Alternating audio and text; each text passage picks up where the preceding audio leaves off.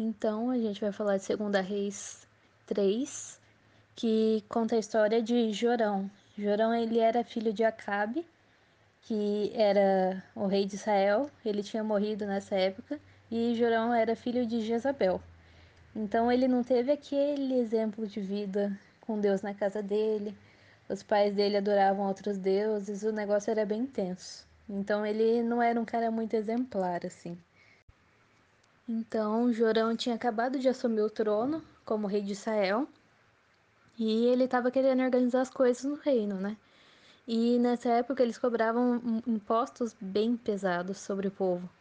E no meio desse povo tinha um cara chamado Messa. Ele era o rei de Moabe. E ele resolveu, assim que Acabe morreu, ele resolveu se revoltar e querer parar de pagar esses impostos. Porque ele pensou: ah, Acabe, que era um rei mais experiente, morreu. Agora o filho dele vai começar a cuidar do reino. Ele não vai ter coragem de vir aqui me impedir, né? Mas Jorão, ele percebeu isso e foi resolver o rolê. Daí ele saiu de Samaria e foi reunir o exército dele para acabar com essa bagunça. E no caminho ele lembrou de Josafá, que era o rei de Judá. E ele se tocou que para chegar em Moab ele teria que passar por Judá. Então ele mandou uma mensagem pedindo uma ajuda para Josafá, meio que, ei, deu ruim aqui, eu preciso de reforço. E Josafá super topou. E Josafá era aquele amigo que, ei, você precisa de ajuda? Bora lá, eu tô aqui para te ajudar com tudo que eu puder. E cara, quem tem amigos que correm para o mesmo alvo que a gente, ele, essa pessoa nunca tá sozinha. E daí, beleza. O Jorão já tinha ajuda de Josafá. E como Edom estava sob o controle de Josafá nessa época, o rei de Edom também foi ajudar eles. Então estavam os três reis no deserto, no deserto de Edom, indo em direção aos Moabitas. Já, eles já estavam há sete dias andando no meio desse deserto, mas como era um deserto, acabou a água, acabou a comida, e eles não tinham nem ideia de como eles iam resolver esse problema, tanto da água quanto a comida, e como eles iam acabar com essa bagunça lá em Moab. Daí, enquanto eles estavam morrendo de fome, de sede, Jorão começa com aquele papo de: Nossa, será que Deus juntou os três reis no meio do deserto só pra gente morrer de fome? Que Deus é esse? E a gente faz dessas coisas às vezes, né? A gente para e pensa nas situações que às vezes a gente acha que deu ruim no nosso entendimento, mas e como a gente lida com isso? Como você tem lidado com essas situações que saem do teu planejamento? Saem, tipo, às vezes acontece de uma maneira diferente do que a gente planejou. Daí, enquanto o Jorão estava reclamando assim, Josafá já entrou na discussão bem Ei, o meu Deus não faria uma coisa dessas. Bora consultar um profeta e saber o que a gente precisa fazer. Tipo, Josafá, ele era o amigo crente do rolê que vivia real isso de vida com Deus. Aquele amigo que dá aquele chacoalhão, sabe? E faz a gente sair dessa do meio da crise e olhar para quem pode realmente resolver essa crise. Aquele amigo que faz a gente olhar para Deus, sabe? E Josafá falou de consultar um profeta, porque na época a, a única maneira que eles tinham de ouvir a Deus era através de poucos profetas que eram os que tinham acesso ao Pai. Então eles precisam chegar até um profeta para ouvir, para buscar e ouvir um direcionamento de Deus. Então Josafá, como ele tinha um relacionamento com Deus, como ele vivia isso de verdade, ele lembrou de Eliseu. E com esse argumento de, ei, bora ouvir o que Deus tem para dizer, vindo de um amigo que estava com ele, Jorão acabou mudando de ideia e ele deu lugar para uma nova perspectiva na cabeça dele. Tipo, hum, pode ser que, não, que Deus não seja um Deus mau que está nos castigando.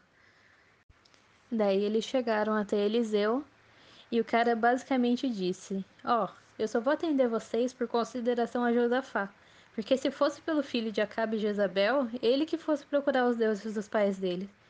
Porque, tipo, os pais de Eliseu eram Acabe e Jezabel, né? Eles adoravam outros deuses, construíam é, estátuas em homenagem a outros deuses. E Eliseu não tinha se. E Jorão não tinha se posicionar quanto a isso. E como ele não se posicionou, beleza, vai lá, vai procurar o Deus dos seus pais. Então ele só foi atendido porque Josafá estava junto com ele. E Josafá tinha uma boa reputação perante a Deus. Então, aqui a gente consegue ver Josafá como um cara que ouvia o direcionamento de Deus, que vivia o rolê de verdade. E nesse momento ele se colocou como um intercessor na, ca na causa de Jorão, sabe? Tipo, olha, meu amigo não tem uma vida muito legal com Deus, mas eu tenho, e eu tô aqui para interceder por ele. Se não fosse Josafá ali, se colocando no meio, em meio à dificuldade com Jorão, Jorão não teria recebido um direcionamento e ele provavelmente teria sido morto em Moabe. Enquanto eles estavam falando com Eliseu, Eliseu pediu que ele chamasse alguém que tocasse harpa para que aquele ambiente fosse gerado enquanto Eliseu falava com Deus. E nesse momento Deus respondeu, deu direcionamento para que os seus e seus exércitos executassem, para que então eles pudessem ter sucesso sobre os moabitas. Quando a gente busca Deus, ele responde mesmo. E eu tenho certeza que muitas de vocês têm vários exemplos disso, de quando a gente está buscando direcionamento, a gente busca em Deus, ele realmente traz esse, esse direcionamento que a gente deve fazer, tudo isso. E qual era esse direcionamento? Cavem poços. Os caras pedindo dica pra guerra e Deus manda eles cavarem buraco? Não faz sentido algum pra gente, né? E Deus ainda completa: Eu vou encher todos esses poços com água, mas vocês não vão ver chuva nem vento. É meio desesperador, né? Então Deus disse que ele encheria os poços no tempo certinho, mas vocês não veriam nem sinal do que Deus estava realmente fazendo, eles tinham que confiar. Depois que Deus dá um direcionamento, a gente fica tentando entender de um jeito lógico como vai funcionar, né? Se fosse pra gente entender fácil assim, a gente não teria tido que pedir um help para Deus. A gente já teria resolvido sozinha. Quando a gente não consegue ver a mão de Deus, a gente confia no coração dele. A nossa confiança não pode estar no nível do nosso entendimento, mas no nível do nosso conhecimento de quem Deus é. Tipo, a gente não vai entender tudo que a gente está vivendo, mas quando a gente entende a natureza de Deus, o coração dele, os nossos desafios, as coisas que a gente passa, são apenas são só um processo, tipo um degrauzinho para algo maior nele, sabe? Daí beleza, eles tinham que cavar poços e esperar que Deus enchesse de água. Mas para que esses poços cheios de água iam servir? Deus não disse também. Será que os moabitas iam se afogar? Será que a água ia cobrir a terra deles? Não sei. Eles tinham só que ouvir o direcionamento, cavar os poços e quanto mais poços, mais água. E o que quer que Deus fosse fazer seria ainda maior e mais intenso. Então ele tinha que cavar muitos poços.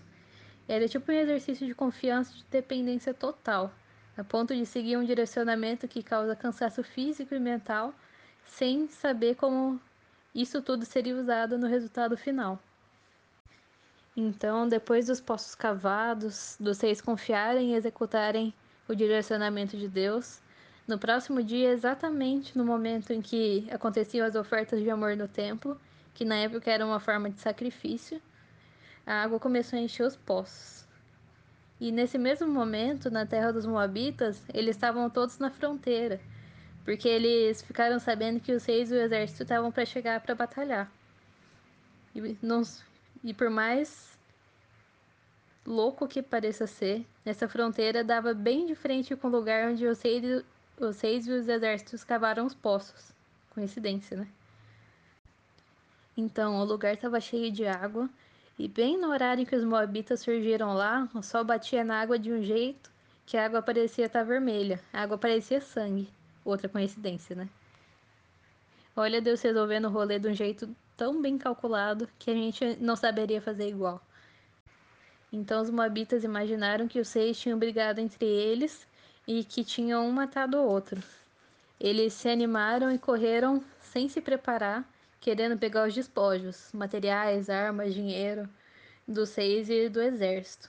Quando os moabitas chegaram onde os reis estavam, eles foram surpreendidos pelos reis super vivos. Então os reis com seu exército conquistaram de volta a terra de Moabe, acabando com toda essa zoeira. E cara, o que a gente aprende com tudo isso? A gente aprende que, independente do que esteja acontecendo, o nosso primeiro lugar de busca tem que ser uma busca de direcionamento em Deus. E antigamente só os profetas tinham acesso a ouvir a voz de Deus, mas agora a gente tem acesso direto ao Pai.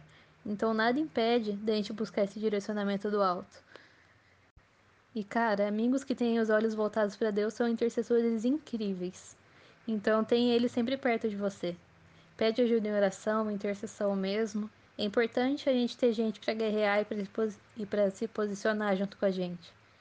Porque nesse caso aqui foi uma importância, tipo, real de vida ou morte, a intercessão do cara, né? E um negócio importante é que quando a gente recebe esse entendimento, esse direcionamento de Deus, o medo de não dar certo não pode impedir a gente de agir em ousadia em direção do que o que Deus nos direcionou a fazer.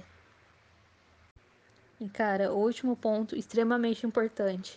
Se Deus nos direcionou a fazer alguma coisa, a gente vai lá e faz com extravagância. Ali Deus direcionou os caras a cavarem poços. Então eles cavaram o máximo de poços que eles podiam. Porque quanto mais poços eles cavassem, maior seria o milagre que Deus faria ali. E nisso eu acabei lembrando do, daquela história da viúva e das vasilhas de azeite. Quanto mais vasilhas ela, pe ela pegava, mais óleo era derramado. E o óleo só parou de ser derramado quando ela parou de trazer vasilhas. Então, tipo, Deus direcionou para você fazer alguma coisa. Quanto mais ousadia você tiver, mais vai acontecer. Tipo, quanto mais você se posicionar em Deus, quero revelar o coração do, do Pai sobre as minhas amigas. Quanto mais você se colocar no lugar de, ei, se você me entregar uma palavra, eu vou lá e vou entregar, ele vai continuar te entregando palavras. Quanto mais você se posicionar, se colocar nesse lugar de, ei, eu quero ser usado, ei, eu quero estar tá nessa com você, ele não vai ter limites para. Ele não vai parar de fazer isso. E é algo que eu queria que vocês tivessem em mente. Tipo, as meninas da arte. Vocês sabem que enquanto vocês estiverem pintando e falando, pai, eu quero mostrar o coração, o teu coração aqui, ele vai continuar te dando inspirações, porque a criatividade dele não tem fim. Entendeu? É um exemplo que acaba ficando mais, mais fácil de entender porque é algo mais visual.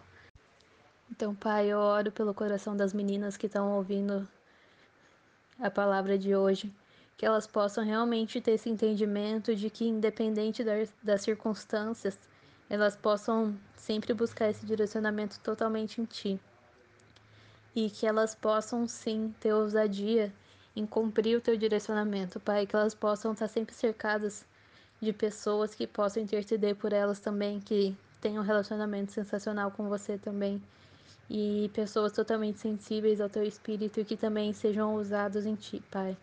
Que elas possam continuar sendo ministradas por essa palavra durante a semana, que você possa revelar ainda mais profundo no coração delas, Pai, coisas específicas que você quer falar com cada uma delas, pontos específicos da palavra, bem aprofundando no dia a dia de relacionamento com elas, Pai, que elas possam ser ministradas nessas áreas específicas que você já vem trabalhando com elas e que elas possam ter os olhos fixos em você, Pai. Que elas possam te contemplar e se parecer cada dia mais com você, porque elas são reflexo teu já, mas que esse reflexo possa ser cada dia mais puro e cristalino, Pai, que elas possam que as pessoas possam olhar para elas, ver as atitudes delas, ver o que elas têm dito, a maneira como elas têm agido e possam ver você, Pai.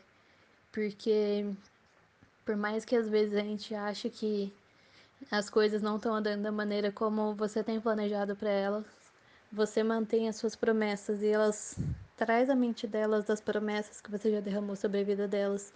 Porque nada disso foi cancelado, porque quando você promete um negócio, não foi só uma promessa. Quando você diz, você cria. Então, quando você entregou uma palavra sobre a vida delas, você já criou aquilo no futuro.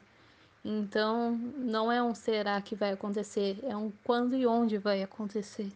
E que elas possam ter essa revelação, Pai, de que as palavras que foram lançadas não, não são uma probabilidade. Que elas possam ter no coração isso, de que Não é será que vai acontecer aquilo que Deus me disse. É quando e como e como eu devo me posicionar para que isso aconteça. Em nome de Jesus. Amém.